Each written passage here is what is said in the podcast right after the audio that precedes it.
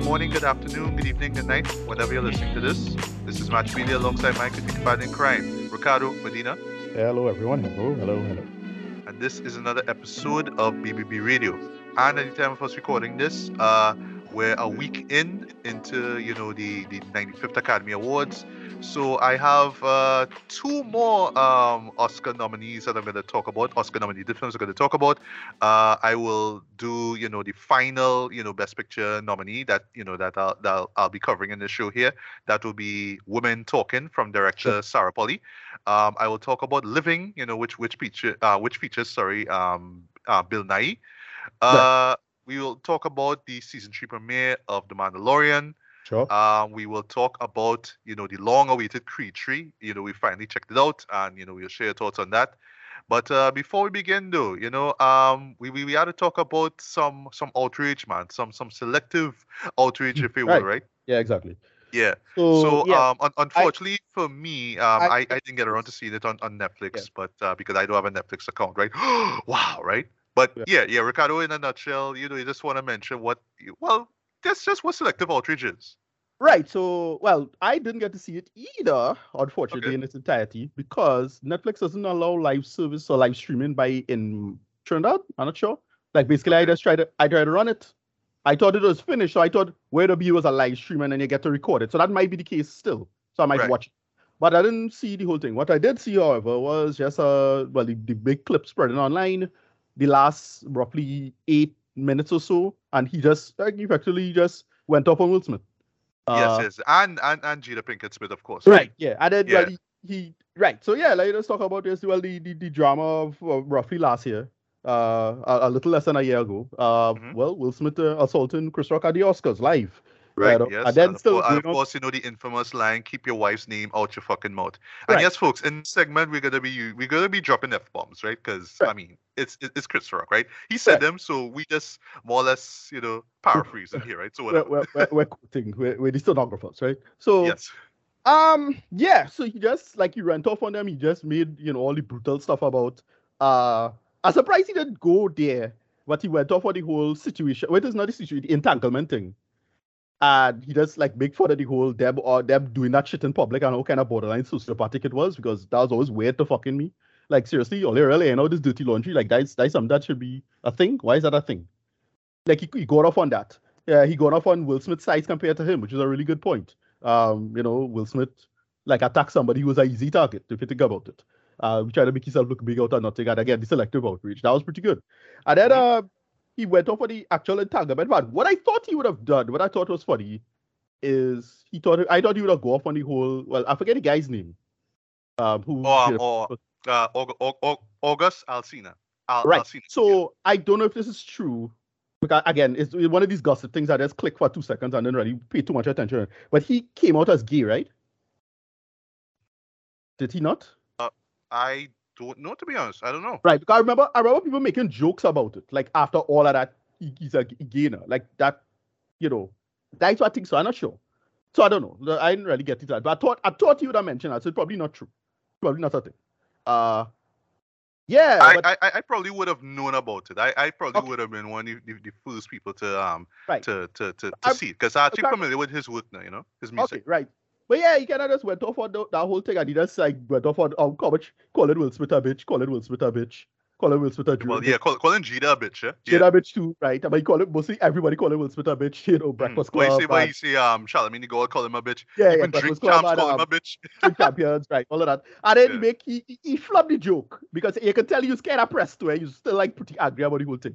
About yeah, especially well, Will well, Smith. that, well, that that's with the with the whole Oscar stuff way back when when, Right. when Chris was hosting it. But I'll Right. I'll, I'll share some some quotes from it, right? Because yeah, he, I flubbed, some he, flubbed, he flubbed the joke because about he flubbed the joke by saying uh It he was, said it was emancipation. He was instead of nominated for, concussion, not, not, right. not concussion. Yeah. Right, right, right. But then he, he, he because the whole line was um, think about concussion, and then the, the, the punchline would have been that he gave me a concussion. That's the joke.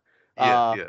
Uh, he also kind of fucked up a fact about the thing. He talk about um, uh, how with his I, I play a zebra, but he played a shark, which he didn't do in. It, I, assuming No, well, no, well, he, he's referring to Shark Tale. uh, Like, right, but shark uh, tail. re- yeah, Will Smith was not a shark. Will Smith was He a small wasn't? fish. No, Right, yes, a small yes, that's fish true. Right. that No, fucked uh, up- uh, sorry, it's just in the promo you see this big ass shark, but remember it was small Will as no, a that was uh, and that was De Niro. That was uh De Niro's character. And then I Right. forget Jack Black. I think was the Jack other Black, Jack Black, that's what it was, Right. yeah. I only So I remember- once, I remember he just kind of fuck up that fact, but whatever, it's fine. Like I get the joke, the, the, the spirit of the concept of it, but I, I suppose he could he could tweak that a little better. Uh, but yeah, that is about it. Um, yeah, uh, uh, you know, he make a great bit about um, he say you'll never be bareback, even though I think he was bareback in some bit, in some movie he was. Uh, Oh, um, I, I mean, I, I- don't talk about it. Well, sorry, I don't know the show, but I know the joke that he mentioned. Um, right, the shirtless joke. you know, yeah, yeah, the shitless joke, yeah. Right, and yes, and I said, but it was a, a good bit. Like it, he really went on, went on there because yeah, it, it, it's a little ridiculous their relationship and that whole thing. How nobody calling out how yeah, Jada kind of full of shit and she she like like admitted she still kind of dog back for Tupac after how much all these years, right? oh, Uh, oh, after- yeah, oh, yeah. you know, clearly a dog back for Tupac how much after 30 years or whatever the fuck, right? Like it, it's a little ridiculous and that whole thing like. I'm really glad that he just kind of called that out for what it is. And yeah, it is the perfect person to call it out. And then when he did the joke, when I saw this before, so I knew people was gonna like I know the joke was coming because he said it, I think in a public statement or some article where he said how um he glad to see Will Smith get whooped now. And you know, right. Yeah, I. I, I, I saw that too prior to, to the um special right, too. right. So that's about it. Yeah, that's all I know. I didn't watch the thing. I'm probably gonna make the effort to watch it after Netflix if Netflix wanna put it up because I think it's not out as a recording, which is kind of weird. Like seriously. Uh Okay, well, well, that well that explains it. Um, but yeah, I, I think I, I'm not sure if it, if it'll be out for like a limited time, because that would make any sense. Because I mean, right. people well, are talking about this, right? But um, assume, I, yeah. because I don't know Netflix making money off of this in particular. Like it just like are you paying for it like a live like a live thing? I'm not sure sure going on. But basically, when I tried to run it on Netflix, it couldn't run. So I assume it was Okay. going. But I waited for it to end it. So I was thinking, oh well, I'm gonna just see the recording of it, not watching it live now. But that, uh, that didn't work either. And I, I checked it this Huh. morning, it didn't work either. So Oh, wow. I- I- after the show, after we record here, I'll probably make the effort to watch just to see the entire thing, see what jokes he make, and we'll probably like talk about it next week, whatever. But we have to talk about this now, you know, because it, it's fresh and hot now, right? So, oh yeah, course, yeah. I, I just thought that shit was actually really goddamn funny and hilarious. It's like, goddamn, that was funny as hell, though. It's a really it, it was, but You could it, tell, it you was. could tell he was re- like, like, like legit press when going through it. Eh? Like he was like mad, like like Yeah, straight up angry about it. Eh? You can really tell, you know, this comedy bro- voice is breaking a little bit. That kind of thing does. yeah. Like like even though you know Chris Rock doing the whole chuckles, you know he's usually doing the chuckles in between jokes, right? But Right. nah, the man was was pissed. yeah. know, and the during and that- then the last section. line is great, eh? Oh, About well, well, I, I, Yeah. I want I want to share. I want to share, please, right? yeah, yeah. Go ahead. So yeah, you go ahead. How yeah, um, right. So of course, you know, as we said, you know, this is all about you know Suge Smith, right? As he called him it? earlier on, right? Yes. um, but I just love how it all starts up, right? I just doing the, the little rundown, if you will, right? So Chris basically say that he's not gonna play the victim card, so no, you're not gonna see him on Oprah or Gayle King crying about getting slapped. Now. And he says, um, I took that hit like Pacquiao, motherfucker. You know what I mean? And speaking of um Right. boxers now, you know, um, well, this is to the whole shitless joke now. Uh, he was talking about how you know Will is significant, significantly um bigger than him, right? Right. Um, and you know, it's like, well, he reminded us that you know, um, you know, he played Muhammad Ali, right? And Right, right, what? right, right, Well, he yeah. played Pookie in New Jack City, which I love. I love that joke, Right. right? Um, but is the entanglement something I love though? Can you say, you know, um, can you say like everybody that really knows knows he had nothing to do with that shit? I didn't have any entanglements, right? That's how the audience went off with that, right? Yeah. And they went in deep. He was like, Gina was fucking her son's friend, right? That would be Yeah. August Alsina, right? Yeah. Uh, but it's what you say afterwards, so everybody in here have been cheated on. None of us have ever been on um ever been interviewed by the person Yeah. cheated on us on television, right? Okay, if you Yeah. remember that really cringe um you know Cringe, viral red moment with yeah with the red table with with Yeah. uh, Will and Gina. That was that was so weird, right? Yeah. Um, and yeah, because of that, of course, everybody call Will a bitch, right? And Mm. everybody call you know Jada a predator, right? And who he hit? Me. Let's Right. love how he said that, right? Um, and then we then he gets into the Oscar stuff, right? He talk about how years ago, um, Gina told Chris that he shouldn't host the Oscars because Will didn't get nominated for Yeah. And Yeah, yes, he he did love that. the joke he said emancipation, right? Be correct right, right, stuff right. afterwards, right? Um, so yeah, he makes some jokes. She started, he finished it, right? Nobody's picking on, on the bitch. She started, right? That that's Right. that's his words, right? Um, But it's nearing the end though that, that I love though because he's talking about how he was rooting for Will his whole life. Right. he actually yeah. mentioned, you know, how big um, of a fan you was, yeah. Yeah, seeing him perform. Um, oh gosh, what is the Uh, song? it by, um, DMC. So I don't yeah, know where. The forget. DMC. Yeah. One of his favorite songs is "Brand New Funk," and yeah, "Brand New Funk" is a classic in my opinion. Yeah. Um, I know he watching Emancipation just to see him get whooped, and he um, he say what he say like, "Got me rooting for Massa. Hit him again, Massa. You missed the Yeah. spot, Massa." that was that was that was hilarious, right? But then it's the last part, the last part that, that I just fucking love, Joe, where he says, "People are like Chris, why didn't you go? Why why didn't you do nothing um back back during that night? Because Yeah. I got parents, because I was raised, and you know what my parents taught me? Don't fight in front of white people. Right. Like drop standing ovation, Yeah. Special done. I clap and all too. I was like, yes, that is how you end the special. Yeah. Oh my, I didn't Right. see the, the, the 53 minutes before or whatever.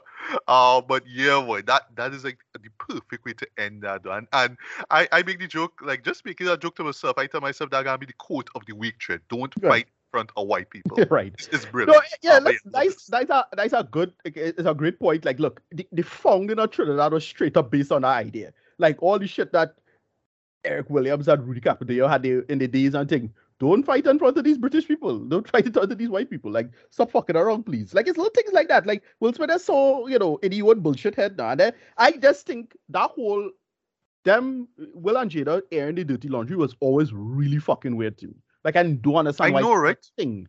Why is this a thing that you should talk about in a public space in that way? And it's clearly and, like, and you know, in, in their heads, it's like, well, you know, no, know, I'll tell you the reason why. Because they didn't want to be the type of Hollywood couple that would, be, you know, um, split up because of something like that. Now they want to show Right. that, oh, you know, we we Yeah, strong and we work yeah. together, to keep the the marriage afloat. So let's sit But down and and talk see- about it, but air it out to the world. Though, that was Yeah, but that, I- that see- is weird, you know. No, you see, you see what's serious about it is that look, if if you're doing nothing and you, you, you say, oh well, people not, because clearly it's for Will Smith to not be pressed, right? But like, all right, well then why you getting pressed over a shitty joke that Chris Rock made, right?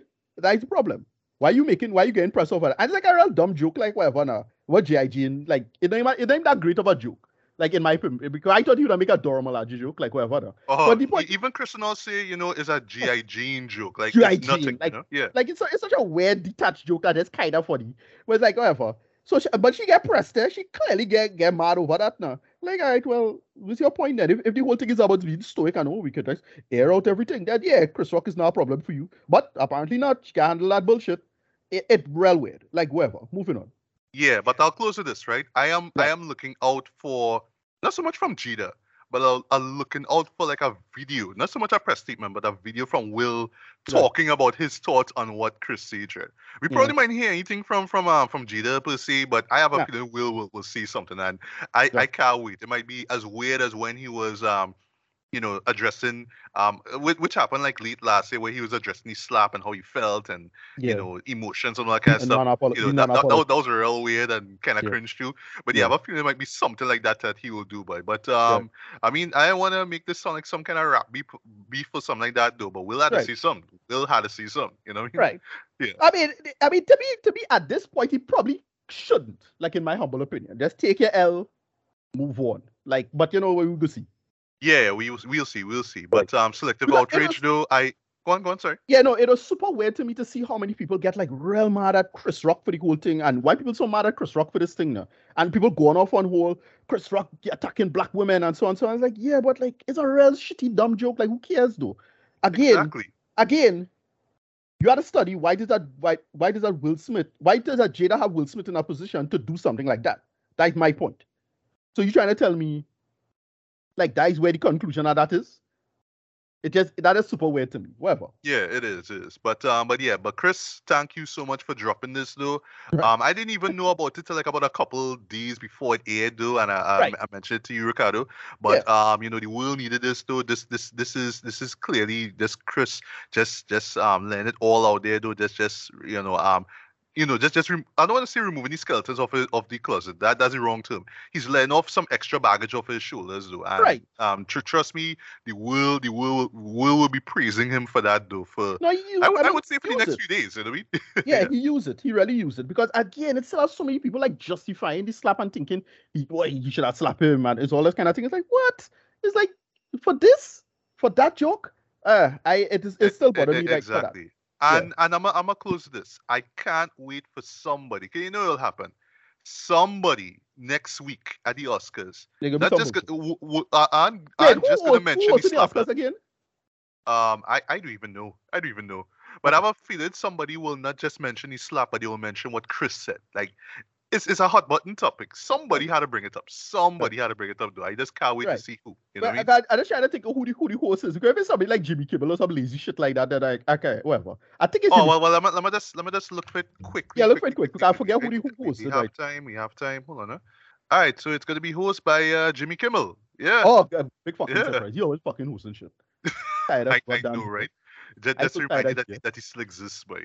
Yeah, I mean, Jimmy, just being real, just being real, right? no, Jimmy Kimmel real goddamn corny, dude. And he real I loose me when know, he with the whole when um I think his Quinta Brunson win something at Emmys, I think, and he had some weird shit we use this there as a bit. And like, dude, it, there's not the there's not the right time.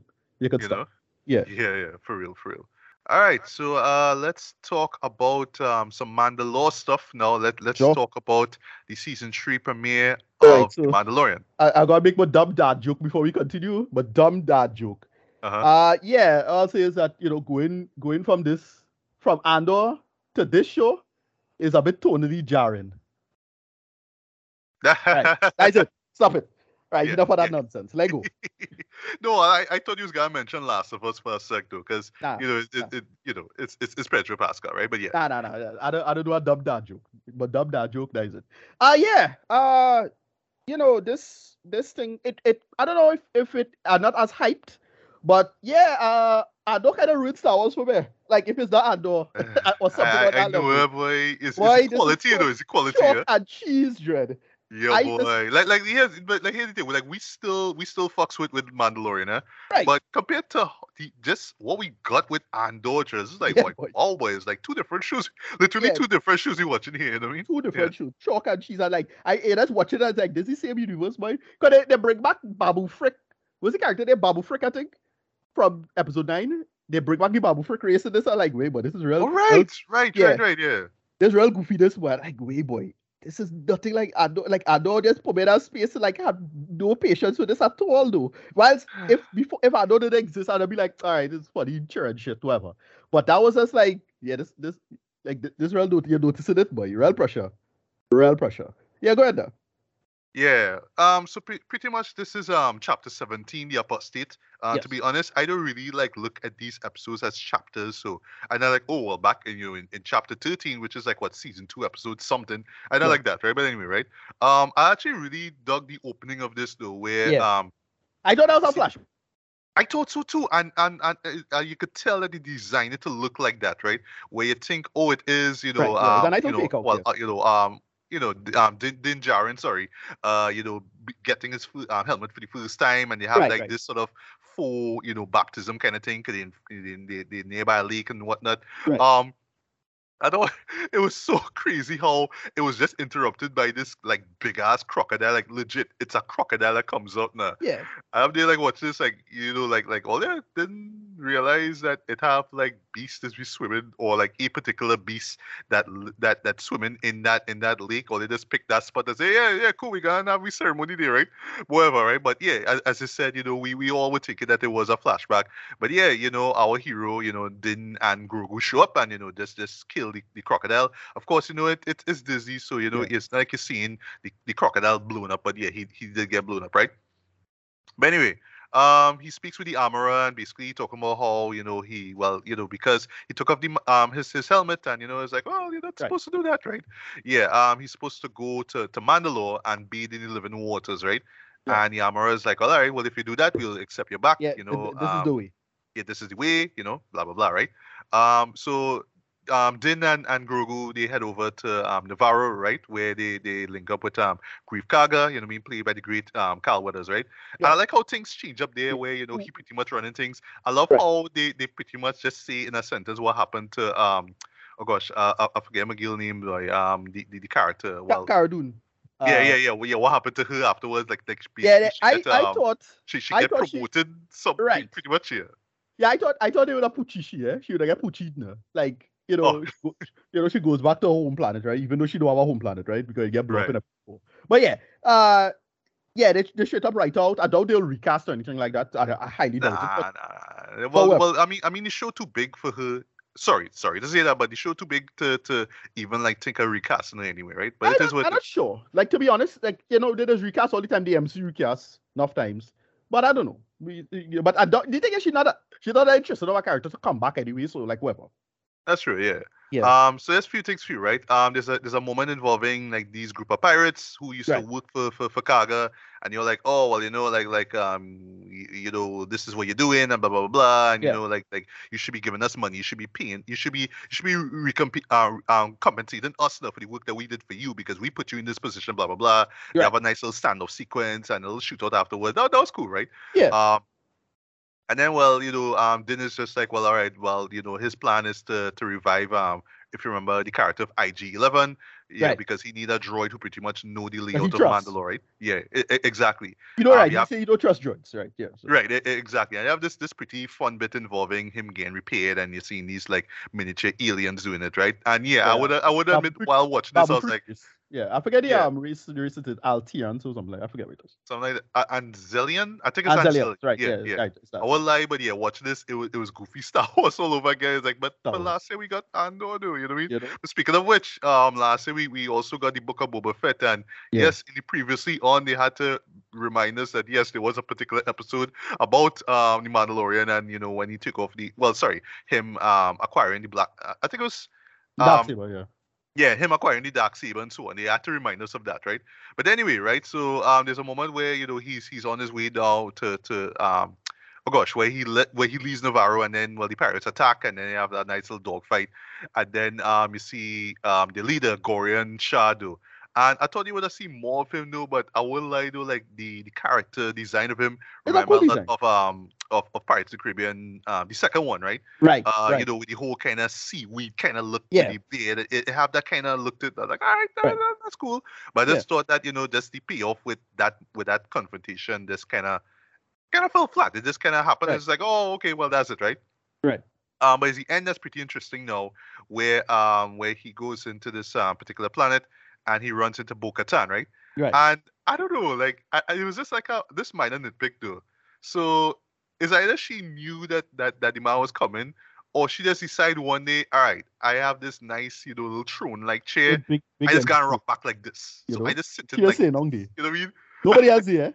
Nobody else there. You just You know? like, yeah, look at me, bitch. I mean, I like, what are you doing? But anyway, You but yeah, she talked about how she had no plans to, to take over man law. Right, because nobody, well, nobody, she not the blade, so nobody want to follow she. Exactly. Everybody Right. more or less leave she and they they doing mercenary work now, right? And yeah, um, you know, Din is just like, well, all right, well, cool. I'll just go and find him myself, and I go on, and then the, the show done. So Yeah. I was just in a nutshell, um, this is just pretty much you know setting up what we're gonna get um in this season, right? Um, so it doesn't that it, it doesn't do anything spectacular in my opinion, though. It's just laying the groundwork, just letting us know what to expect. Um, and I know they're gonna explore more of Greef, Greef um, Karga's past. I know they're gonna touch on Bo-Katan. I have a feeling we'll see more of her um eventually. But of course, you know the journey is about Din and you know Grogu going to Mandalore, and you know I I I just curious to see what this living waters thing is. You know what I mean? Yeah. You know real, real baptism stuff there, but I want to see if it's legit Yeah. Actual does that he have to be No, uh, yeah, because the big, the big thing, the big sell is you know where, where you know what if the planet is hospitable or not, and what it's looking like because it is it's you know it, they talk about how destroyed from lasers or turbo lasers or whatever it is mash it up, and that's gonna be probably the big set piece and design thing that gonna look cool for this season, right? Like that, it had to be that. Um, and the, the big uh, hopefully a big fight and standoff gonna happen. The you know for for Mando to get back his thing. You can see what happened with that. I, I it looking uh, that that's why I hype for for that for, for this for the season. Yeah, other than that though, um, yeah, yeah, yeah, I mean, you get the goods. Um, my boy Rick, Rick from uh, from a Famuyiwa, sorry, Yeah. um, you know, directed it. I thought he did a good job here. Um, you know, um, and it's just, you know, it's, it's just a return. It's just a return to to, Yeah. to the Mandalorian. That that's pretty much it, right? So Right. yeah, we have um, how much boy? Nine nine more episodes. Or let's just say no, sorry, um, se- seven more episodes. Uh, Okay. can we get a, a eight episode run if I'm not mistaken? Yeah, yeah. Um, yeah, Okay. each each um season is eight episodes, right? Right. Um, so yeah, uh, just just curious to see what we what we get next year, man, with, with this. But uh, well, we off to a great start. We off to a rollicking so start, right? That's all I'll say. it's it's a solid episode. It you know I enjoyed it for waiters, as I say. But boy, compared to Andor boy, nah man. it's like I, I know, boy. Yeah, boy. and I This know they this- don't. Well, I mean, it'll be impossible for them to compare. You know, oh, sorry, to kind of reference it. Maybe they could somehow. I don't know, but um, yeah, Equality. I, I don't know. quality in the atoll. I I know, I know, I know. But Yeah. uh, I mean, it's still a fun show, and you still enjoy seeing it, right? So Right. yeah, we we'll be locking in, you know, uh, for the next seven Wednesdays and see how this um story plays out. Yeah. All right, so let's talk about some Oscar films, right? Um, I know there's been, you know, some that I didn't get around to, to seeing, but these two in particular are really worth a check out, right? Uh, so I will start off with Living, right? Um, this is a British film directed by Oliver Hermanus. Um, not familiar with any of his films, but I am familiar with the with the story that this film, or should say the film, this is uh, pretty much a remake of uh, a little movie by the name of Ikiru, right? Directed by you know the great, the legendary Akira Kurosawa, right? So um, I'll confess Nice. something here, right? I actually never watched Ikiru, right? Um, like I saw Seven Samurai, I saw Throne of Blood, uh, you know, Yojimbo, Sangru, Sanjuro. Like I own these things on Criterion Blu-ray for God's sake, right? Uh, you know, Rashomon, for example. Uh, even Right. Akira Kurosawa's Dreams, right? But Akira was always one of those films that I just never got around to watch, right? And a lot of people, you know, say that this is um Kurosawa's best film and you know one of the greatest films ever made, right? So uh, when Living was made available on VOD at long last, because I was waiting for it, right? I checked out Ikiru first, right? And I would say going in, you kind of have to be familiar with Ikiru to really get what this show does so well, right? Okay. Yeah. Uh, you, you don't have to have to, but it, it I, I think that it really works though if you at least see what at least familiar with the story, right? So what that film was about, Ikiru, right, was about this um guy by the name of Kanji Watanabe, who is played by the great, and I've seen this, the great Takashi Shimura. Uh, he Nice. was in Seven Samurai. He was in Rashomon, right? Uh, and he's this this elderly man who learns that he has stomach cancer and he has six months to live, right? And he's pretty much in this shitty job, and you know he just feels like his life isn't going anywhere, right? But after hearing the news that he, he literally is about to die in like half a year, um, he finds it so difficult just trying to to to live the rest of his life out with purpose, right? But through some circumstances, through meeting some people, he kind of understand that look, like I have to make the change for myself. Uh, I have to start living life to the fullest. Um, and you know, yes, you know, my my time will come, but let me at least do something that you know people will remember me for, and that's exactly what he does, right? And um, slight spoiler, what what this show did actually very well, well, actually much to my surprise, is that at the third act, um, he dies. Like you would think Wow, a show like this would end with him dying, right? But no, like he dies at the end of the, the, the second act. Or I should say the second act kind of stops and then you see him dead, right? And you see some flashbacks involving how he spent his last days, right?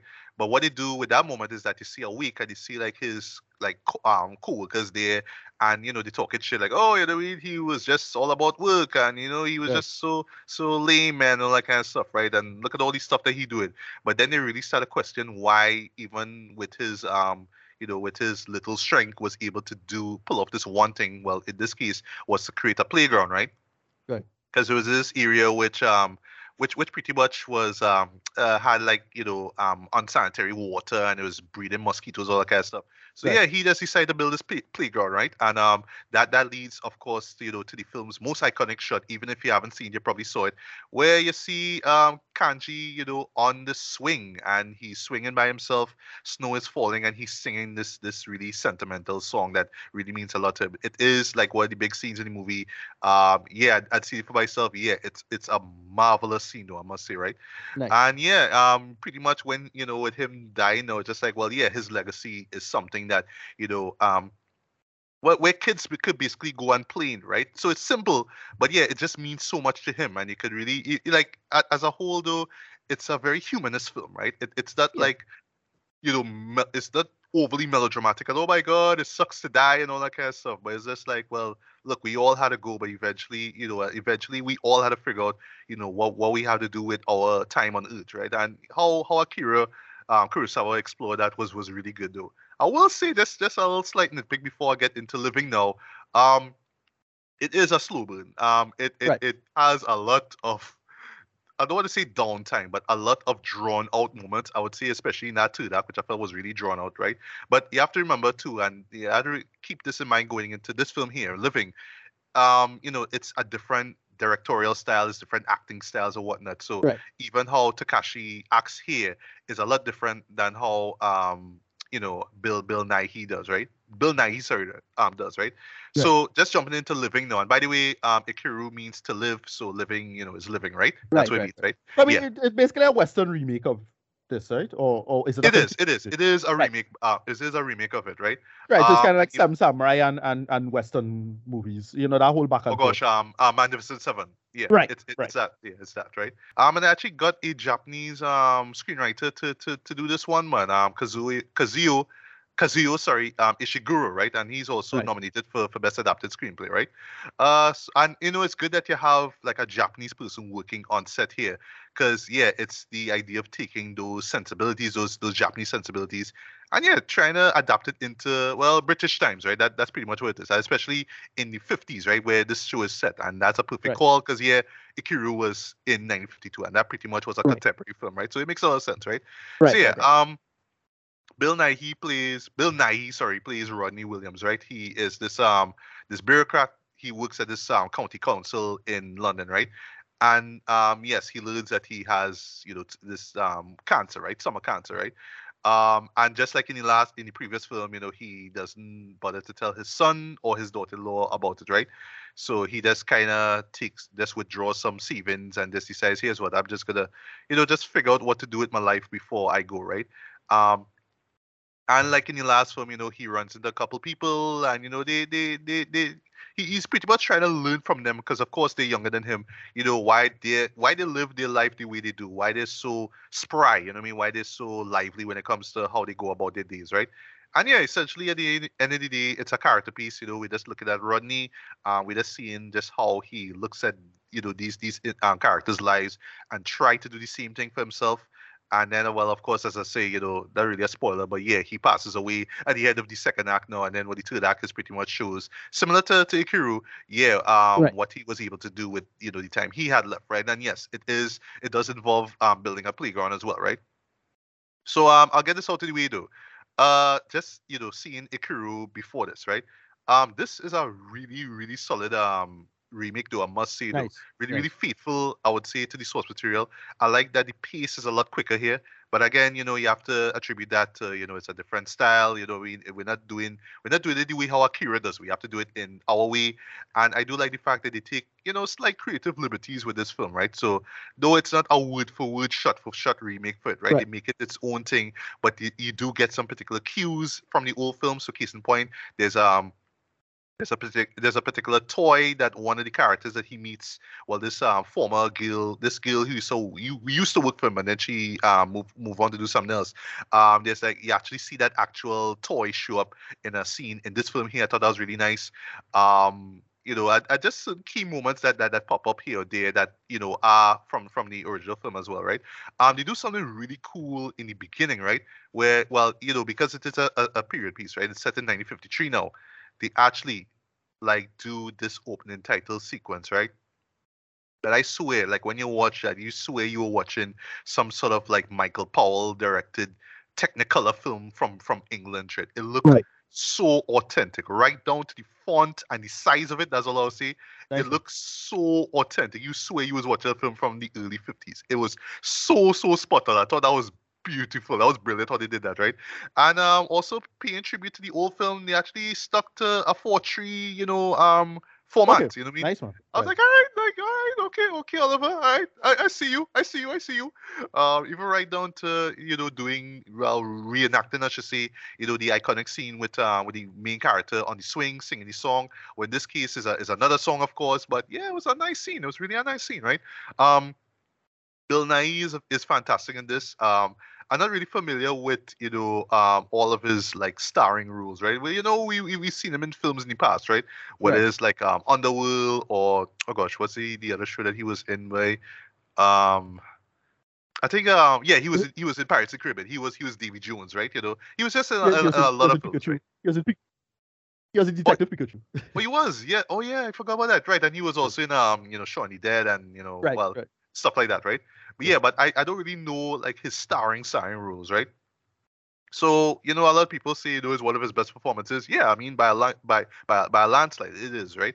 Um, he's just so believable as as a character.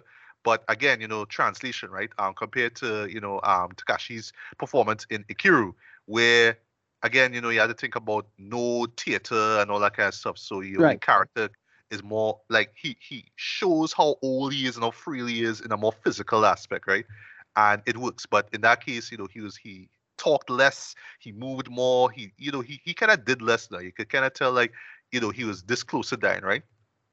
At least with with Bill's performance here, um, you know, he kind of goes about it with you know dignity and grace. You know, he is a gentleman, so you know he's not like you know woe is me and all that kind of stuff, right? But you know, he kind of goes about his day, but still, he's still well, you know, he's still burdened by the, the fact that he is about to die, right? But you know, he still he still smiles, he's still charming, he still talks. You know what I mean? You know, so so I like I like what he does, he, uh, what what Bill brought to the table here, right? But still, he is that same character where you really do feel sorry for him, and you really do, uh, we really are compelled to kind of you know put yourself in his shoes though and yeah ask yourself what would you do if you realize you had six months to live right um cinematography is great for this though. Um, they, they do some great color grading in this uh, uh, um, uh, as well to to make it look um you know authentic. Um, and, and and that's like like say with the title sequence for example, it kind of switches to like a more traditional look, but still it, it has that sort of period piece look to it, right? When you see it, you know what I talk about, right? And the supporting ca- uh, cast is, is pretty solid as well. Um, there's some faces that uh, I saw in, in other shows, you know, but I don't really know them, know them, you know what I mean? But I thought that they did a, a really solid job though. And I'll close with this, right? Um, the show also does a really cool thing where they incorporate, well, they well, one character actually gets a lot more screen time in this, right? And actually has um another reason to be in the film. That's all I'll say. Right. And right. there's a brand new character in this was someone who actually starts working at the county council, who eventually, you know, learns about um, you know, uh Rodney and who he's about and whatnot, right? And you know, well, you know, he is he is just pretty much there for the audience to connect with. Like, yeah, you know, we're being introduced to the to this world here, so let's learn things as he learns, right? He's he's that character, right? Um, but yeah, I I, I thought that again, you know, just those little creative choices makes it work, right? And yeah, it, it just makes this film its own thing while paying tribute to what um Akira Kurosawa did, right? So um in closing, um will it win best adapted screenplay? I I honestly can't say. Um, I am glad that Bill is nominated for Best Actor, though, although I don't think that he'll win. If he wins, that'll be really surprising. But um, that's not to say that there isn't anything worth this, right? Because yes, the message is there. It's a strong one, it's a heartfelt one, and yes, Right. it is a very humanist film, right? But um, still, like the last film, even though this movie runs way shorter, it is still a slow burn, right? So um, if if you're kind of just wanting to move quickly and you know you just don't like extended scenes of dialogue, then yeah, I probably won't see it. They, yeah, I imagine you're, you're probably not gonna care for this, right? But um, if you're willing to stick it out and you have the patience, you're just willing to to to sit through a, a story that you know is very endearing and warm and just pure, yeah, you will enjoy living, right? So for me, I'm gonna give this uh, a light four, a light four out of five, man. Um, I I really enjoy this, man. Um, and I do hope, just in closing, that even though, like, even if it doesn't win anything at the Oscars, though, um, I do hope that more people do check it out because it is, it is really good.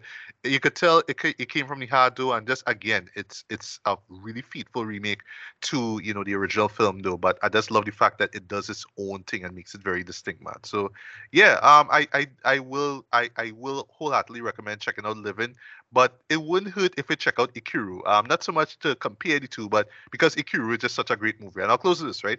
Um, that's like you know Throne of Blood and Rashomon and even Seven Samurai.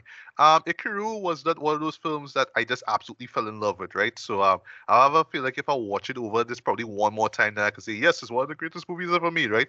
But it is still great though, and I really would recommend if you could check that out. Um, if not before, um, after watching Living, right? And I'll stop there. Right, and let's talk about let's finally talk about women talking. Uh, and this is the final Best Picture nominee that I'm going to be talking about.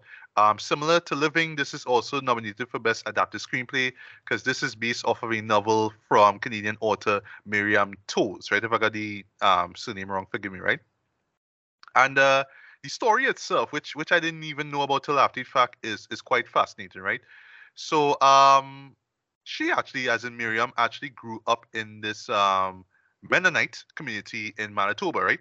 Right. Uh, so, oh, I was supposed to watch this because you know, Uh. um, our old professor, I think. Well, I don't know if he teach you, but he teach me. That's um thing. He did a documentary about this in Belize.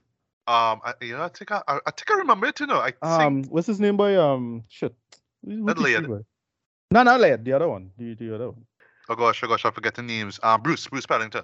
Paddington, right? I think Paddington a, had a yeah, I think so. Paddington had a, I think had a Paddington did a did a documentary about this exact thing. I was like, I should have watched this and then go back and watch this thing, you know. Uh, yeah, go ahead now. Right, right, right. Yeah. Right. So, um, pretty much her book, right, which he, which he um, brought out in 2018, was inspired by, by uh, a, a really like shocking, um, you know, series of events that took place in Bolivia, right, in a Mennonite community in Bolivia, right, Right. where um, just reading it here, uh, between 2005 and 2009. 150 women and young girls were drugged and raped by men in well in the community itself, right? Right. they would right. wake up not having no idea of what happened, but they see blood on their sheets and legs, um, or like the underwear was missing, right? And the Right. age range of like the victims span from five to sixty-five, right? right, wow. So, yeah, that that's crazy, right? Yeah, so Miriam, you know, with with her, you know, Mennonite background, if you will, um, was inspired to write this book, right? So what really it is is not so much a retelling of what happened, but like how the women themselves will respond to something like that, right? And just to jump into the film itself, right? So um I would like to hear, right? I, I didn't even watch a trailer for this, so like I just went in completely blind and like I wasn't like just going into it. I was like, all right, I, I, I really don't know what's going on here. You know, like I, I didn't expect that for one thing that it was going to be about this, right? Um, you know, I, I should have known just judging for the title alone, right? But anyway, right? So Right. um, we are introduced to you know just uh, a, a bunch of women and young girls. Um, they live in this Mennonite colony, but it's never said where, right? And that's actually one thing that sort of threw me off now because I was wondering if this was based on true events. Well, they say it's inspired by true events, but what do you mean by that? It's based off of what happened in Bolivia, right? Right. Um, and then later on, we learned that it's set in 2010 because I was there watching just how the women themselves were, were moving and whatnot, which I'll get into in a bit. I was like, all right, why does this feel so much more like a period piece, like something that would take place, you know, long before the 2010s, 2010s or whatever it is, right? Right. Um, yeah, there's there's a moment early on where you see like you see a couple of police cars and stuff like that. So it's just trying to piece together when this film was set, right? And Ship and me didn't even know that it was Mennonite to begin with because Right. yeah, like I I'm I'm marginally familiar with Mennonites. So like when I was watching this thing, I was like, oh, okay, that's what they are. Okay, right. But yeah, um, so we just open to you know just a group of them who yeah were, were, were sexually abused, right? Um, they were drugged actually, um, and then they were raped and whatnot, right? So we just see them like you know um days afterwards. Um, there is we see a shot of like the the perpetrators being captured, and one of the the, the women like violently attacks at one of the guys, right? I think it's because um, either like um, she was married to him or it's just like Oh, somebody wow. that she knew. Yeah, like yeah, even a guy, yeah, even even one of the uh, one of the women's um, husband was involved in that shit. Right. It, it was it was that crazy, right?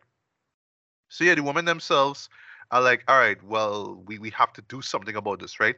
They occasionally meet up in this barn, and you know, they just well, basically the, the, the thing is that um, well, all the men in the community um, you know, go go on to, to to put up bail for you know the guys who were arrested, right? So in the meantime, the women there's they're waiting, right? But what they they they um doing now, they just pretty much saying, all right, we have three options right now: do nothing, stay and fight, or leave the community. Yeah. And they debate this, you know, they're talking about what they should do. Some people think, you know, some of the women think, all right, we should stay. Some people say stay and fight, um, like the, the woman who who attacked the guy earlier on that I mentioned before, or you know, leave the community, right? But pretty much everybody agree doing nothing has not helped, right? Right. Uh, because yes, I mean, what happened there is is messed up, and you know, something should be done about it, right? Um, and then from there, it's just pretty much yeah, w- women talking, right? Like as the title says, right? Right. But really, what you get is just this this multi-character piece, right? So you see just these different women. They they they pretty much have the same viewpoints and whatnot when it comes to religion, when it comes to womanhood, but there are differences between them, right? Just slight differences, right? But I, I can Yeah, imagine generational there. So yeah. Yes, yes, generational. Because yeah, there are there are a few elderly uh, women there, um, a few young, well, two young girls, one of whom actually narrates the story. Um, and yeah, there's the, the the mother who I mentioned. Well, you know, the the the wife who I mentioned before. Um, one is actually uh, a mother. Actually, um, I, I think she's played either by Claire Foy or Rooney Mara. Okay, yeah, both of them are in this film, right? Okay. yeah. Um, yeah, yeah. Well, it's not so much a star-studded cast per se. There's some a few big names, right? Um, Well, I like I like Claire was Foy, there. but she was in that era like boy. She was in um she was in some I remember she I, I don't know if it's her. She, she All was right, in well. First she, Man? she- Yeah, she was in First Man. Yeah, yeah. Right. Um, and then she was in that bullshit remake of um the new one of it. Oh gosh, she Dragon Tattoo. I she was in Oh, that bullshit. Oh, was it her though? She she was in she was in oh oh Girl in the Spider's Web, which I, Spider's I Web, never yeah. watched. Yeah, I Yeah, never that watched that show. Yeah, Yeah, yeah. Right. Um, Jessie Buckley is in it as well too. Oscar nominee. Um, if you remember her, she was in um. Well, you know, she was in Chernobyl. She was in Men. She was the star of Men. Right, right, right, you know, right. Sapphire. And so, so, so interesting that she's there, right? And also, um, Frances McDormand is in it as well, right? I Okay, like, she's hey, word, like, well, yeah, big name, yeah, cool. But uh, I forgot to Well, you say mention not too. star studded, but there's our stars in it? Yeah, well, it's not a lot, a lot, a lot of stars, but Okay, they're yeah, not stars, see. right? You know. Yeah. Um, and also, um, there, there's um, well, okay, I should I should mention too. One of the guys, well, he was this um like this university student. Now he teaches the boys at the community, right? His name is August. He's played Yeah. by Ben Win uh, Whishaw. I was like, hey, yeah, I, I, I know you too, bro. I, I knew you from a couple of British films as, uh, almost a seen years ago. But yeah, he's in it as well too. And you know, he is the guy who's pretty much writing down. He's chronicling everything that's being said. You know what I mean? So they could always go back to it, right? Um, and ever so often, you know, he has to chime in and say, "Yeah, this is what I think you guys should do." Of course, he's he's all for them leaving, right? But you know, it's just Right. about them more or less making up their mind and actually going about it. And I'll stop there, right? So, um, yeah, going into this blind, I had no idea what to expect from this, but coming out of it, um, it was good. It was it was really good. I, I must say, right? But this is this is clearly for women. I I, I mean, I don't want to, you know, like. Well, I mean, like, yes, the title is Women Talking, right? But yeah, this is clearly a feminist piece, right? Um, Right. and it is one of those shows that you know, if if you if you're a man and you, and you watch this and you, you you you get bruised easily, yeah, you you could feel like, oh, so all you're just seeing that all men is dogs and all men is is right, abusers right, and right, right. rapists and all that kind of stuff, right? No, but, But, like, no, not, not, situation, not really. given the Yeah, situation it- that we come on. I, Right. e- exactly, exactly. yeah. Because just think about that, though. That is just so messed up, right? Uh, but yeah, I mean that that's why I'm glad that you have, you know, um, Ben's character August to be there to say, yeah, not all men are scum. You know what I mean? So you have that, and you know that that uh, we also have to take into account the, the the boys that that also do live there in the community as well, right? Right. What's pretty interesting is that actually you don't see much of the adult meals in this too. Right. That isn't I know it'll be a turn off for some people. I just find it to be kind of weird and somewhat interesting. But from a thematic standpoint, I can understand, right? Because it's Right. about the women, it's about them. That that's what it's about, right? Right. Um, I should mention too, uh, it's directed by Sarah Polley, um, who's done films like uh, well, actually starred in films like Dawn of the Dead. You know, she was the main star that. She was in Splice. Um, you know, she was in, she was in a lot of films, right? Um, uh, but I'm not familiar really with her directorial stuff, right? But I, I thought that here she did a really, really, really good job here, right? Um, the cinematography, you know, similar to the film we talk about uh, re- recently, The Whale. I had to get used to it, you know, because it's very muted colors, uh, Right. very drab looking, all that kind of stuff. But you know, given the subject matter, yeah, it, it, it make a lot of sense why why it looks that way, right? Right. But right. Lie though, it is a quiet touch though. It, it, it it's it's something that I really had to get used to, right? Um, the performances are, are, are solid throughout though, but um, interesting, in, interestingly, there's no real main character per se. Like you could Right. technically say that Rooney and, and Claire are the, the the main leads, but you could also say that Jessie Buckley character is, is the lead as well too, right? And so on and so forth, right? So you know, there's no real main character per se, right? But I do love, I, I do appreciate, sorry, how you know they delve into, yeah, just how they would, you know, just the conflicting views in terms of where they are, their place in this community. Um, also religion. They they, they touch a lot on religion here, not to a cynical degree like how the Whale was, but more like, all Right, right, right. well, Yeah, should so we forgive it- them for all the it- stuff that they did to us? Yeah, that it's, of it's also part of the worldview now that you can't it can't hard to escape from. Right, I get it. Eh, eh, eh, Yeah, um, exactly. And you know, it's the whole Mhm, idea. Well, you know, can we can we still forgive them and, and stay in the community, or can we Right. leave and forgive them eventually? It, it, it's that kind of thing. Like the show, pre- uh, pretty much is designed to touch on different um options, like you know, or I should see like expand on certain options, right, as to what to do. Um, and you know, for some people, that team myself, but for some people, they might find like, oh, well, that that's really it. It's just a debate, basically, or a series of debates. That But that's you really know, it. you know what the song like it remind me of? Um, you ever see a movie called uh God on Trial? Oh no, no. Um, first time I hearing about that. Uh, Right. What, so it's, a- what, it's um, I'm not sure how long it was, but it's basically about a bunch like it's a bunch of Jews in in a concentration camp, and they know for sure the following day they go and get washed out. They go into a gas chamber. And yeah, the whole thing was like, hey, it, the whole thing was a debate about, hey, God, God is kind of trash. Like, why go put you in this situation? Like the whole story. Yeah, yeah. That's the whole thing. So it's just the, the debate itself is the thing. Like I like stories like that.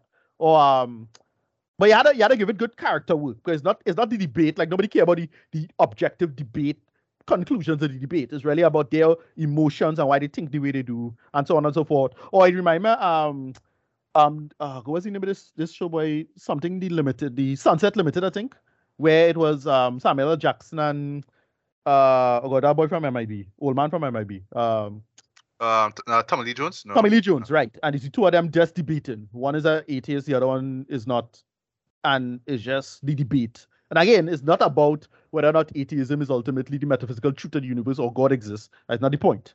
Point is the emotional state of why does you think like this and trying to rationalize one way or the other, right? That's why it works. And if you do that, it works. So I, I think I want to watch this, you know, um, from Yeah, you, you- well, well, well, they actually should do. Um, but Yeah. it's just the the narrative approach for it caught me by surprise, right? right, right, Because I, I I thought, well, you know, uh, along with the women talking, at least you would have see more of the plan taking place, and you know, just them. I I was just more expecting them to to stand up to the guys, right? But Right, um, right, right. just pretty much just leave, right? Not really a spoiler, but that that's what really happens, right? Right. But it's the build up to it though that that that um that Sarah uh, really focuses on, right? right. a couple things couple um she also you know did the, the screenplay for this right um so Right. yeah it's it's also nominated for best adapted screenplay um it, it, it, could win I, I guess but then again Okay. i'm not familiar with the source material so but um I, I, but the way how it's structured though from the narration which right off the um gate remind me like a like a terrence malick film like days of heaven for example right. um, right. you can see some Terrence Malick worship here or there with you know some of the, the visuals, like see like a cornfield or you know the the narration all that kind of stuff. That that's Terrence Malick stuff, right? Um, but yeah, just the idea that it's just these these characters just trying to figure out their way. Yeah, um, it's it's a really intriguing you know perspective uh, perspective now, but it, it, it works for, for what it is, right? Um, what else? Uh, McGill, um, Hildur Guðnadóttir actually did the score for this, right? Um, Okay. she actually, well, last time we spoke about her was for her work on Tár, right? Right, um, right. Yeah. yeah, which which she did a great job with that, right?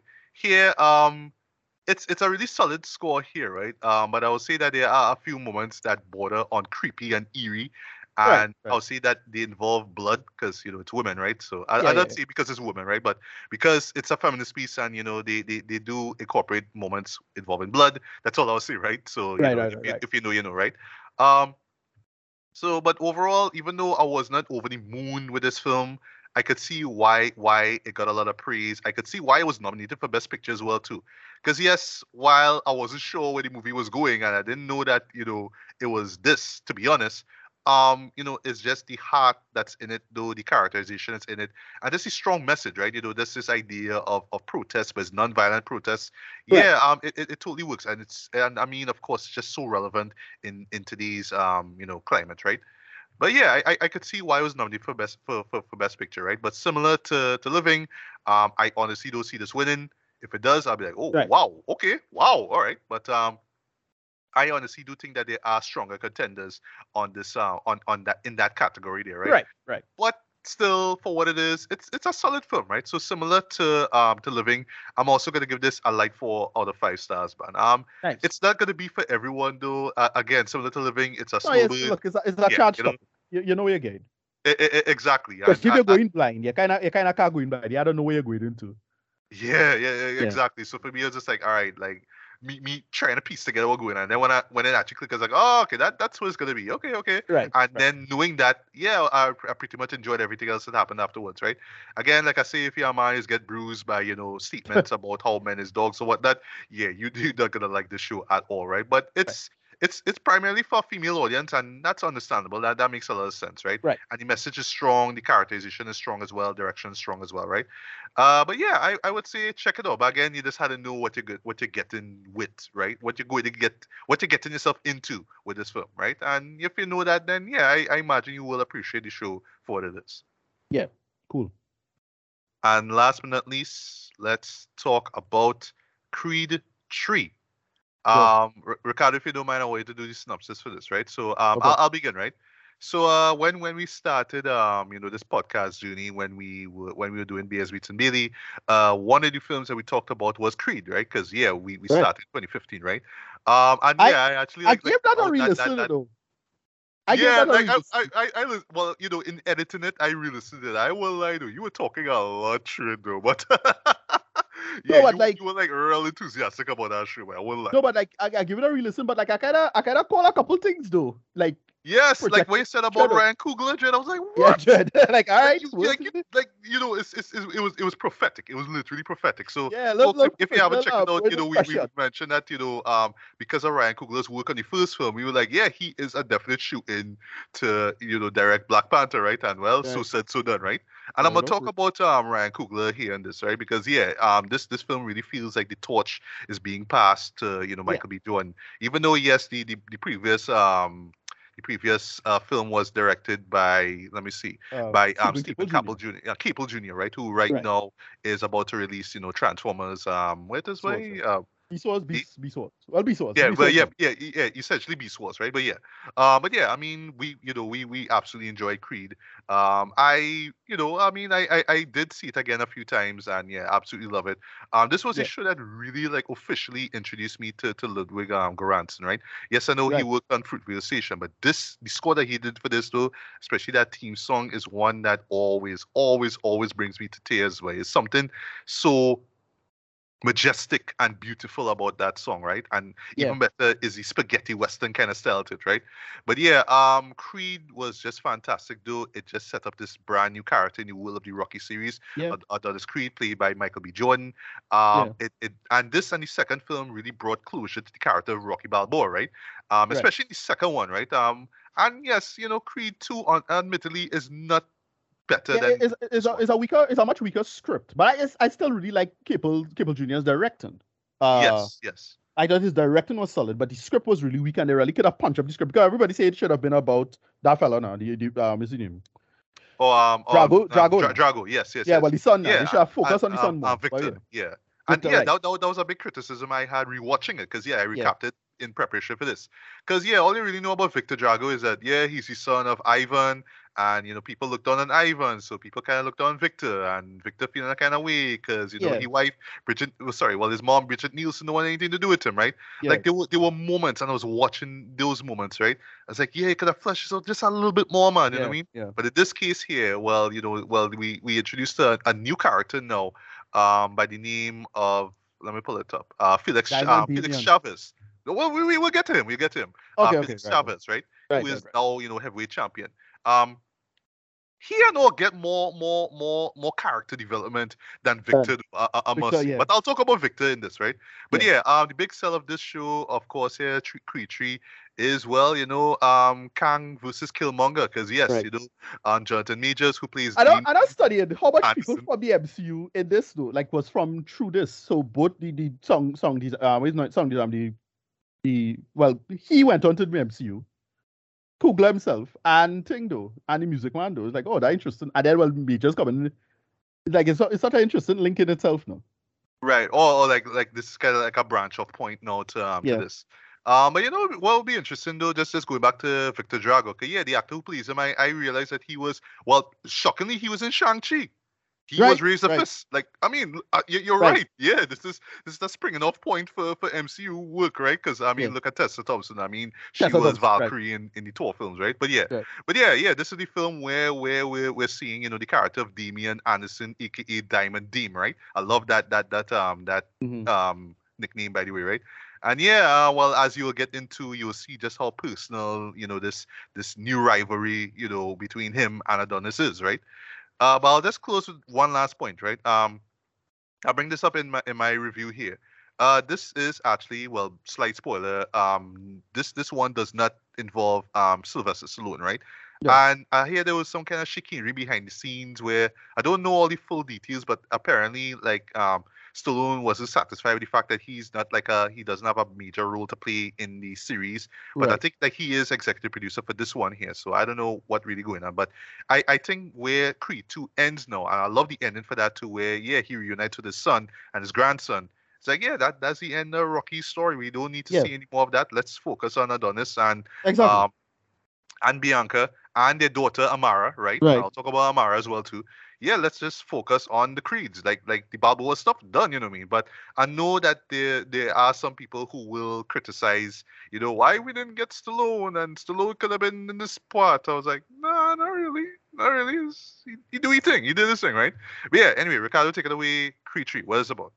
Right. So basically, it's uh, well, we get a flashback with uh with Adonis, with Donnie and Diamond. Well, the, the Dame, you know, and you learn he's the boxer, right? Long before Don even knew that he was uh connected to um uh Apollo or knew he was Apollo's son. Uh, yeah, Diamond was the person going up to, to box, and they show I forget the, the actor um actor from oh gosh the, the coach now I forget his name from thing he was there um back in back in that time in the flashback. But you know, some things went wrong and alright, and you know, Diamond make a jail, right? And you know, the way it's framed as if he make a jail, he sacrificed himself for his friend now to make a jail. And then well, you know, Creed went on to become, you know, his life. His life is amazing. He had his struggles, but he went on whilst, you know, you know, Diamond make jail. So he come back in his life. And then well, you know, Diamond kinda harboring some, you know, bad bad feelings. And well, it escalates from there. Uh, I really like this movie, but I didn't love it. Really liked it. Uh, not as good as the first, better than the second. Almost as good as the first, but it had a couple of missteps and hiccups in the plotting and the framing of the story that hold it back. And you know, to me, the only distinction is really you know the difference between Coogler and you know Michael B. Jordan. Michael B. Jordan, the first time he clearly pulled from Coogler, as you mentioned, with him um passing the torch. Clearly copied Coogler, but it just the talent not there, and I felt it could have come a little better. And the good things, uh, which is his unique style, it might be a slight mistake, but I thought the fight was a little weaker. But it's more a style choice, I realize, because my boy just straight up do Hajime no Ippo. He's a big anime nerd, Yeah, yeah. big anime, damn anime nerd, and we get big. Basically, we get the anime fights. But the problem is that that stuff don't translate too well to live action. And I felt he should have balanced it a little better with the with the live action to make the fights work better. So because it feel like an anime fight. That's the problem with the fight. The fight didn't feel as strong. Okay, okay. Um, I, I, like I have my own criticism about that fight. Um, but I'll I'll get to that just now. Right. And yeah, uh, it's a big, a lot of stylistic choice that I don't think work as well as the, the as intended, but it's still good. Like it's still pretty good for what it is and what, what he was going for and trying to do. So yeah, that's how I feel about it. Uh, there's a couple things in the plotting that was real clumsy for me. There's one thing that I was like, you know, if you think about this, if you think about this and do do this in a certain way, that don't make no sense, sure. Like that was one of the big problems I had with it. So that's about it. Uh still good though. Still pretty good. You gotta get into spoilers if you want to get into that thing, but whatever. Yeah, uh, well, we I, I guess we'll get we may we may get into some minor spoilers, but nothing too too too major, folks, because you know um it, it- it's better it's better sorry that you're going as blind as possible, right? Uh, so so for me um I I absolutely enjoyed this too. Um, Yeah. It's not as great as one as as the first one, of course, right? Right. But um, it fixes some mistakes from from from Creed too, because I felt like certain Right. things were more or less, you know, forgotten. I will bring up one in a bit, um, Right. because we had to get the story rolling and whatnot, right? But um, just to touch on Michael B. Jones' direction, um, I think you know as as a debut, um, yeah, this this was um this was fantastic actually. Yeah. Not perfect, mind you, not perfect, mind you, right? But you could tell that you know his work on sets over the years, especially you know with um Ryan um, Ryan Coogler, you know what I mean with, with both Creed and um and well yeah with, with- Creed and Fruitvale Station and Black Panther, yeah, Yeah. Uh, you, you could tell that he he kind of rub off. well yeah he, it rub off from him. He knows his Yeah. way. Um, he he actually like come come through with some really like solid um shots though I must say. Yeah. There's one in particular involving like him as a kid running, and you just seeing like um like his his um silhouette on on the on the street. Like I wanted like God damn, that look real good though. Yeah. Like and even the framing of it, I thought was great, right? I'll, I'll talk about the fight later on, right? But yeah, um, I, I thought like um direction wise, wise it was strong though, especially in the fighting, right? Because yeah, if if it's one thing when it comes to boxing films though, um, you don't have to reinvent the wheel, but it's always great when somebody could actually do that, right? I think that he he does a solid job with that, right? Like it's Right. no raging bull, right? But you could tell that all right, like like uh, uh I want to do something a little bit different, so let me try that. Let me let me do a little slow mo when it comes to certain punches. I like that, like like you know, Yes. just just the timing of it as as well too, right? Um, the fight itself, right? The, the the the final battle, right? That's what we call it. Um, so yes, there's a moment that that kind of switches into like a somewhat anime style. Well, what, what Mm. we mean, folks, like it's not like hand drawn or whatever like that, right? It's just No. like they in Mm. their own world. They're Um, in their own world, right? Yeah. yeah, um, it, it kind of reminds me of um like something you might see out of a martial arts film, right? Where Right. it's like they're just in their own universe, you know, and every like all the sound, everything is drawn drawn out, and they're just in the ring and they fight and whatnot, right?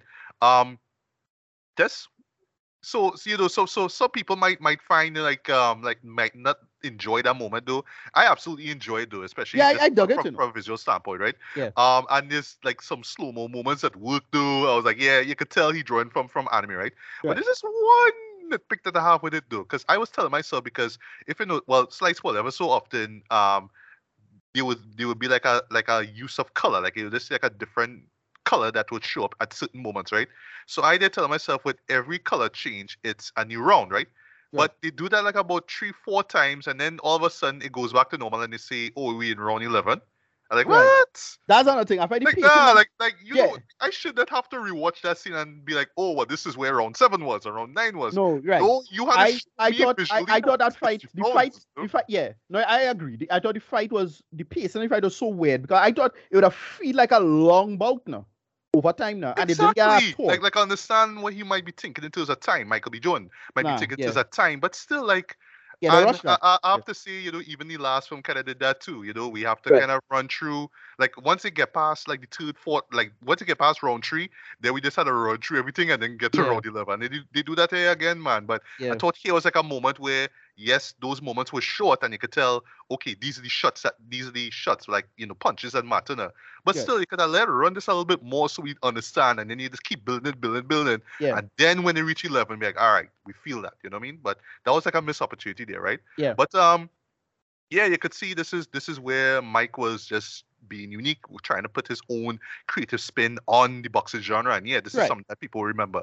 I don't think a lot of people will uh, will pick up on it. They might think like, all right, why are we doing this? But nah, if, if you really look at it close, it's like, yeah, that that's how it should be. Um, in, in, in my opinion. Um, the story I, I thought was was very well well handled. I, I must say, though, I, I love Right. the opening of it, where you see young Well, Dean and young Adonis. what Um, it, what it I'll talk well, about music in a bit, but go on. I thought right, so I thought it was a super predictable. Like remember, I remember uh, like I was listening again, listening to my old review of Creed when I thought it was like real straightforward, cliched kind of story, but well done cliched. This Yeah. carried that a, a, a more extreme, much simpler story, right? Much more Mhm, predictable. Yeah. But again, the charisma between Majors and Jordan and what the what make what make Majors work as a villain is that two things. They do the whole they mix him as a somewhat sympathetic villain, but they also frame him as a good uh what's the name of that boy? What, how are you calling boy? I call it a howling man archetype villain. Right? You remember that old episode of the Twilight Zone where the guy is the devil and they tell him, look, don't free him, no, he's a problem. All right, yes, You'll I remember that. Yeah, that, that, that was a, that was a dope Right. episode. Yeah, That's why it's called. That's why it's called. I call that type of villain like that. Don't don't like he, like he's sympathetic, you know, but don't fuck with him. And I think Wood Harris was like Wood Harris was basically um Mickey in this. Remember Mickey with B.A. Baraka. Same yes. mhm, thing. mhm. like don't listen, don't mess with this man. The man is a problem. He could cause more problems than he could solve.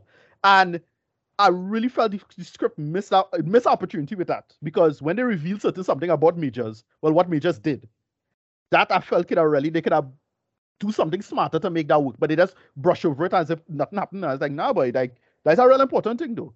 Yeah, but whatever. They still really make it work. Majors charisma, and Jordan charisma, just hold it together. And It they- does. they yeah, yeah. the do. charisma, the charisma burn through the material. To, to, you know, as I say, above the material now. Yeah, yeah. uh, Nah, and but nah, why- but you, you, you were excellent in this. So. Right. But I still feel I hold it back to be honest. But whatever. It's not a big Alright. problem for me. Yeah, go ahead. Yeah, so so that's so that's a touch on music, right? Um, I was actually surprised. Um, you know, like like the moment I heard the song, I was like, all right, this is the setting, right? Which is Ellie, right? Can we hear Dr. J.D. Watcher, right? And you know, Right, right. points for actually, you know, leaving the N words intact. Can you take, oh, it's a mean, PG-13 movie, and you know, white yeah, people gotta watch it, but nah, let, let me hear, let me hear some end, some some ends, man. Let me hear some ends, right? But yeah, um, perfect choice of song. But but here, what make it really good though, um, so just going going into music here. So I so prior to me watching the film, I started listening to the official soundtrack for Creed 3, which was dropped by none other than Dreamville. So yeah, Right, um, yeah, J. J. Cole, and, right, and, and J. Young Cole come through and, and drop some some some fire, right? Yeah, yeah. So he has a song, right, called Adonis Interlude, the montage, right? And Right. that song uses the Watcher beat. But how the flip it was real good though. And it's just this one and a half minute just you know, um, barn burner of a of a track, right? Yeah. And you know it's J. Cole, right? You know he don't fuck up a verse, but yeah, Yeah. he come through and burn through that. So Yeah. yeah, that is the song that you hear during, well, you know, Adonis's uh, montage, right? Uh, okay, you know, you also have to have some kind of really dramatic song that plays there and and, yeah, and it that right? up here. And, and yeah, I would say like the montage totally works. Um, I saw little cues from from Rocky Four as well. You know, we near the end, and I was like, yes, I love that. I love that. They even have the the typical anime thing of you know the character hitting a hitting a tree. You know, we just keep hitting, hitting, hitting until the knuckles bleed. They do that. They do that shit. I was like, would, but I didn't expect that they would use J Cole's song in it, and it absolutely works, right? Yeah. Um, they actually incorporate a few songs from that soundtrack into the movie. Um, the, the, the like the one that I noticed was Anthem, which uh, features Big Sean and um SG, right? That's the Yeah. song that they play, you know, in the in the fight itself. Yeah. Um, you know, the confrontation, right? Um, because Damien is from Crenshaw, they big up a certain Crenshaw rapper, Okay. and that's like that. That's like the song that they use for this, and it's perfect. I love that, Yeah. right? If it's one thing, the Creed series Neil boy is these entrances where like still Yeah. to this day, the, the the the first entrance for Creed in Part Two with um oh gosh with uh Jaden Smith's Icon, that Yeah. still give me chills. You know, that is like Yeah. still the best use of Icon I have ever like seen in film. Though I love that, right? But yeah, and, and even right down to um when you know the new character Ricky Chavez, right? Yeah, he have sorry Felix Chavez. Yeah, he have a great um entrance though. I, I will lie though. I didn't recognize his song, but yeah, his his entrance was great though. And yeah, to get McGill um Selenis um Leyva, if you remember her, she was Gloria in Orange is the New Black. Yeah, Right, she right, played right. um she played Felix mom. I was like, hey, I, I know you. right, I know right, right, right, right, right, Ah, right. yeah, cool, cool, cool. Um, few things, few. Uh, speaking of mom, do I'm glad to see Phylicia, uh, Phylicia Rashad show back up Right. as Marianne. Um, what I will say though is that I, I I like what they did with her character. They give her more to do here, and um, I, I like without spoiling anything how it all how it connects to you know Right. Adonis' father. I really like that. Yeah. If I just have one gripe though, is that there is one key moment involving her that I felt they just sort of rush through. Like it was still a powerful moment, eh, but I just felt like we just could have gotten a little bit more out of it Oh, though. But yeah, I, I know what it you're talking about. um, yeah, yeah, it, it nearly brought the man tears out of me though. Um, Right. and, and yeah, talking about man tears, I won't lie. I, I, again, similar to the, the last two films, 12th round boy. Yeah. Somebody 12th round and then when the Rocky music hit, you know what song I'm talking about? When that hit by you know, it, it- Yeah, it it always happens, boy. It, it, it- it's magic, it's magic, right? Um, I like that they give Wood Harris more screen time in this though. You know what I mean? Right. Yeah, and I like that he was an integral part of the film because yeah, he yeah, was like yeah. yo, exactly. don't bring in Damien. Who is this guy? This man is bad news, blah blah blah, right? Right, So I- because, I- I like he was that. there back in the past. He know Damien. It's not like he don't know Damien. You know, he know Damien. We saw him in the Yeah, past, yeah. right? Well, we yeah. saw that in the um in the, the flashback. flashback, right? Yeah. Yeah. Um, and you know, also, you know, points for bringing back Victor Drago. You know what I mean? I thought that was real cool. Which I know? find was a, uh, it's kind of a stretch, but whatever, it's fine. Uh, well, you know, it's well, g- It's gi- some given, given, given where, where where Adonis is right now, right? Because in this case, he's retired. Um, he doesn't run, you know, the, the gym that um that well Wood Harris's character is, but he have a brand that that's that's aligned to that gym, and you know the man Yeah. living it up and he cool, right? So just to touch briefly on the family, um, I love that the fact that they give McGill, Tessa Thompson, you know, more screen time. I, I love that way where she's at in her life that she's a producer now. You know, Right. she's not doing the singing thing much anymore because of the, Right. the hearing aid. That make a lot of sense. I love that. Right. Um, and she actually starts your label because you know Creed, right? So she have money, right? Yeah. Um, but you know Amara Creed, though, um, she is Great just addition. So adorable, though. Um, Yeah. and they actually addressed something that the the last film was hinting at, but they didn't, right? Which is okay. Um, is she gonna hear? Because they, they asked that Right. question the moment that um, There's she was born, yeah, right? a genetic but they kind of gloss over it now. You know, unfortunately, there was a moment uh, where where you saw Creed was, you know, had to um had to take care of the child while um uh Bianca was out there, and he ended up um, calling mom for help now. But like there was like there was they could have a little moment where eventually we would uh, we would have find out if she was deaf now. But you know, this film pretty much answers it, right? I Yeah. love where they set it up here, where um yeah, she wants to follow in her dad's shoes, right? And I, I suspect that one day I, I, I, I do Maybe. hope that we don't have to wait, you know, extra 15 years for this. But yeah, um, Amara Right. she own little, um, own little, you know, series as well, right? yeah, they You know, and a, yeah, a she little, brings some, some female yeah. wrestlers into, um, so I'd say wrestlers, right? Um, fighters into this, right? Well, Who we could get- could we be could a, a the mixed whole- martial artist for all we know, you know? Yeah, when we could get the whole like um Laila Ali aspect of that, right? If you know, right, you know, Laila Ali could something like that. So yeah, they could do the female boxer thing. We could see.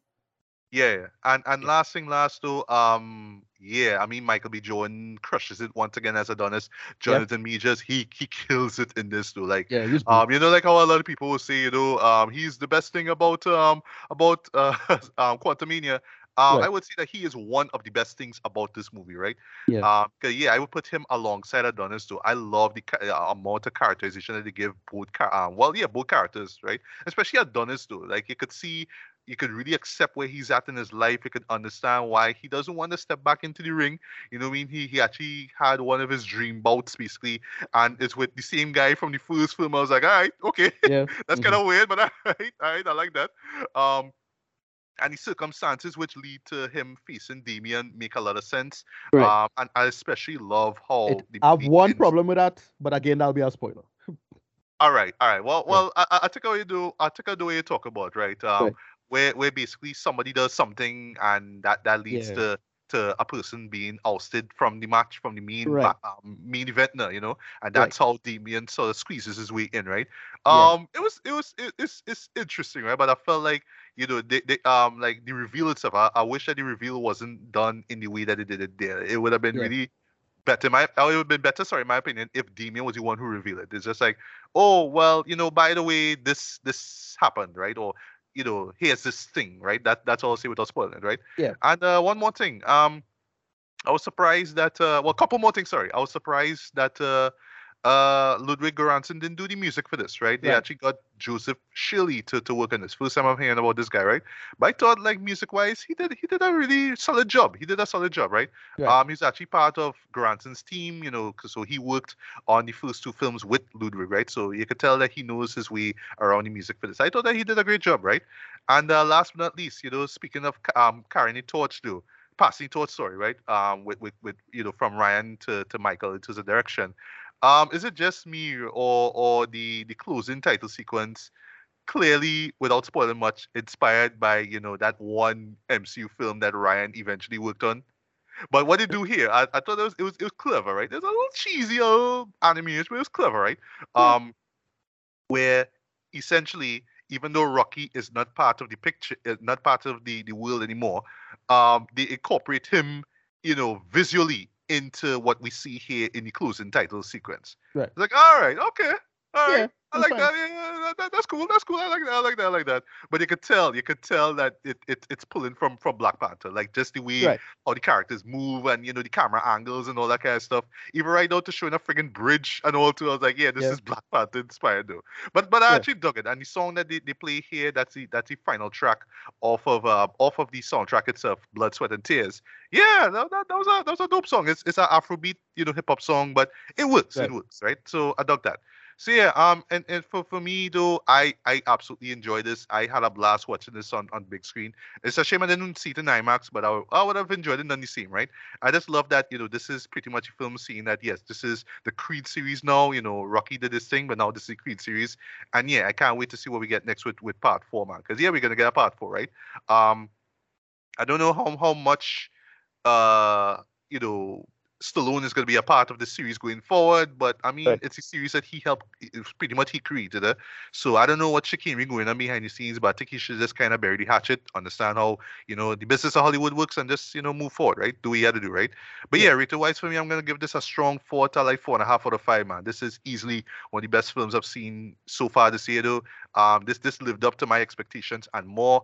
Um, yeah. Michael B. Jordan, I want to see you make more films. Who knows? Maybe yeah. one day he might make, he might do an MCU film. Who knows? Who knows? Who yeah, knows? no, but that's thing. uh, as I say, you know, we, because of the, the uh, you know, the, uh, the horrible tragedy of uh, Chadwick's death now, I think Majors and Jordan now is the the, the pair now. Because if if um, Chadwick was still alive, Jordan and him would have been was was planning to do a lot of movies with Coogler and they had a bunch of ideas that would have been outside of the comic stuff now. Uh, but Jordan and Majors, you know, they have really good chemistry. They really bounce off each other well and I was really happy to see all of that. That was great, Judd. Fantastic. Yeah, yeah, yeah. In, indeed, indeed. So, so yes, folks. If you if you enjoyed the first two films, um, you will absolutely love this. Um, if you if you just love if you've been enjoying the, the, the, the, Rocky series as a whole, yeah, right. you you will absolutely enjoy this. But again, yeah. I can imagine some people being disappointed that Sylvester Stallone's not in it. But I like nah, like his nah, story is I, done. I, I like, done. Yeah, exactly. it, it, ended beautifully in the second one Right. Yeah, you know, um, pass the torch, right? That, that essentially is, yeah, the team, the big team of this movie here, just you know, passing the torch, right? And that's all I have to say. But yeah, Ricardo, you, your, your final thoughts are rated. Yeah, no, uh, as I said, not as good as as uh, the first one, but uh, for the the you know better than the second one, still pretty good. Great outing for Michael B. Jordan. I didn't expect him to be. be- Because I was really worried about it. Like, wait, first director, he's actor, and he, he had to do a lot of. He had to spin a lot of plates with this, right? He was in it. He had to do the fighting and you know direct. So I was like, wow, that's a lot to work to, to work with and whatnot. Now, um, so I was worried about it, but you end up you end up pulling it off for the most part, and I, I, I dug it. You know, some some flubs in the scripting for the most part. I really thought the fighting. I get why he made the decision to do the fighting the way he did but it didn't work as good as as the previous films, in my humble opinion. And I felt he should have balanced the realism with the the anime stuff. It too much on the anime side of things. That's all I'll see. Um, even though I still enjoyed. Look, I, I like Hajime no Ippo. It's a great great anime, right? But yeah, it was it was a little on the clumsy end uh, in that sense, but still good, right? Still pretty good for what it is. Ah, yeah. Overall, I'm rating. Uh, yeah, like an eight. You know, uh, closer to seven to be honest. But uh, I really, really, really felt um a great first outing for a thing hopefully, yeah, Creed Fog. I don't know what they're gonna do with it, but uh, hopefully it's not a goofy bullshit, right? Um, you know, like like Rocky Four. So we're gonna be good. Uh, yeah, it it's solid outing. Enjoyed it, but still pretty good. That's it. So with all that being said, Ricardo, where can people find you online? Ah, Passat RMDDY at Armedi on Twitter, Rocco's Medina, and then type in Ricardo Medina on Facebook. You can find me there. All right. Ever so often, I'm on TikTok and Twitter, but usually I'm on Instagram, Facebook, and YouTube. You'll find those links in the Linktree link that you'll find in the description to this uh, podcast. You'll also find my Fiverr gigs because I also, you know, review music and music videos and films, right? Independent films and whatnot, right?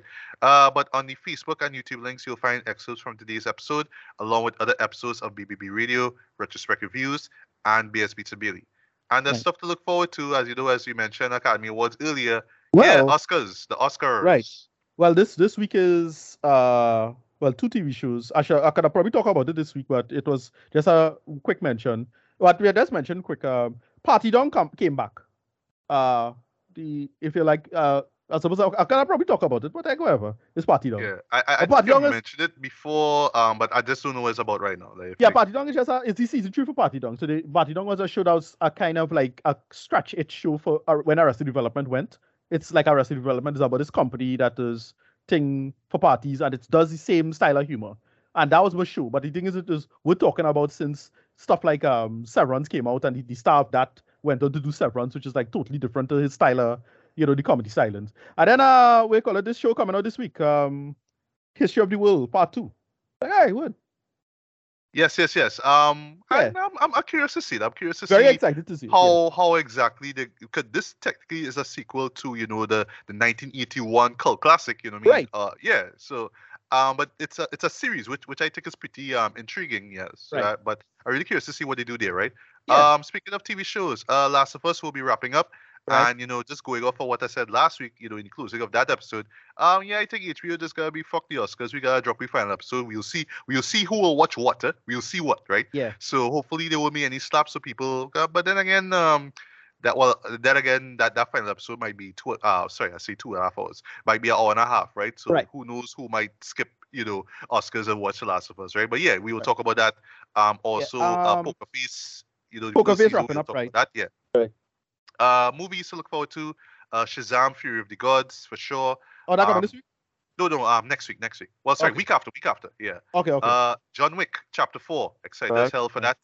Uh, Dungeons and Dragons, Honor Among Thieves. right. Looking good. Could, could be good. Hype. Yeah. You know, and you know, just just a lot, just a lot of great stuff that's coming out afterwards, right? Um, Super Mario Brothers movie, we're gonna get Yeah. that eventually. Renfield looks awesome. Um, Evil Dead Rise looks amazing. I need to see that. Uh, speaking of that, to uh, Scream Six, I'm not sure if I'm gonna see that. Honestly, Right. I, I, I really don't know, but I that's coming from somebody who actually watched Scream Five in theaters and enjoyed it. Um, Right. 65, I don't know if I'm gonna see that either. Like it might be goofy shit, like good goofy shit, but. I, I, I don't know. That's with Adam Driver, and you know he, you know he's a spaceman or whatever it is, and he going All back right, right, time. right. 65, the 65 million years thing. Right. Yeah, the dinosaur thing. Yeah, the, yeah, it, you know the whole Yeah, thing, kind of. right. Yeah. That explain that explains something about that with me. But watching movie and, and then complain about it because that's something that doesn't make any sense about about that, whatever. But it looking fun, so cool. yeah, yeah, yeah. What what Right. what's it knows what it's about, right? Right. And all right, and before forget before we part ways, but you know, big um big big RIP, with this short RIP, I must say. Yeah, Tom Uh, Sizemore. um, Tom Sizemore, but you know, I mean? Yeah. yeah, yeah, he passed away, right? Mhm. Um, you know, um, well, you know, ga- gamers will know him as you know Sonny Forelli from Theft Right. Vice City. You know, Right. yeah, he he was that guy, right? Um, and while I'm not familiar with all of his films, though, you know, I, I always remember him from um, True Romance. Uh, you know, Right. when he was in you know the the masterpiece um, Saving Private Ryan, right. um, Natural Born Killers. You know, he, he was just was just the guy who just showed up on a lot of movies, right? yeah. Uh, Heat, uh, Enemy of the Heat, State, yeah. Enemy, right? know, yeah. Yeah, Red Red Planet. Um, I mean the list. Right. He was in that. on. Okay. Yeah, yeah. forgot. Um, Black Hawk Down, he was in that. Right. Uh, he yeah. was in Twin Peaks: The Return, which which I, I love, right? Yeah. Yeah. Yeah, he was just in so much shows, but it was it was, it was, it was like like his his um trajectory as, as an actor was amazing, right?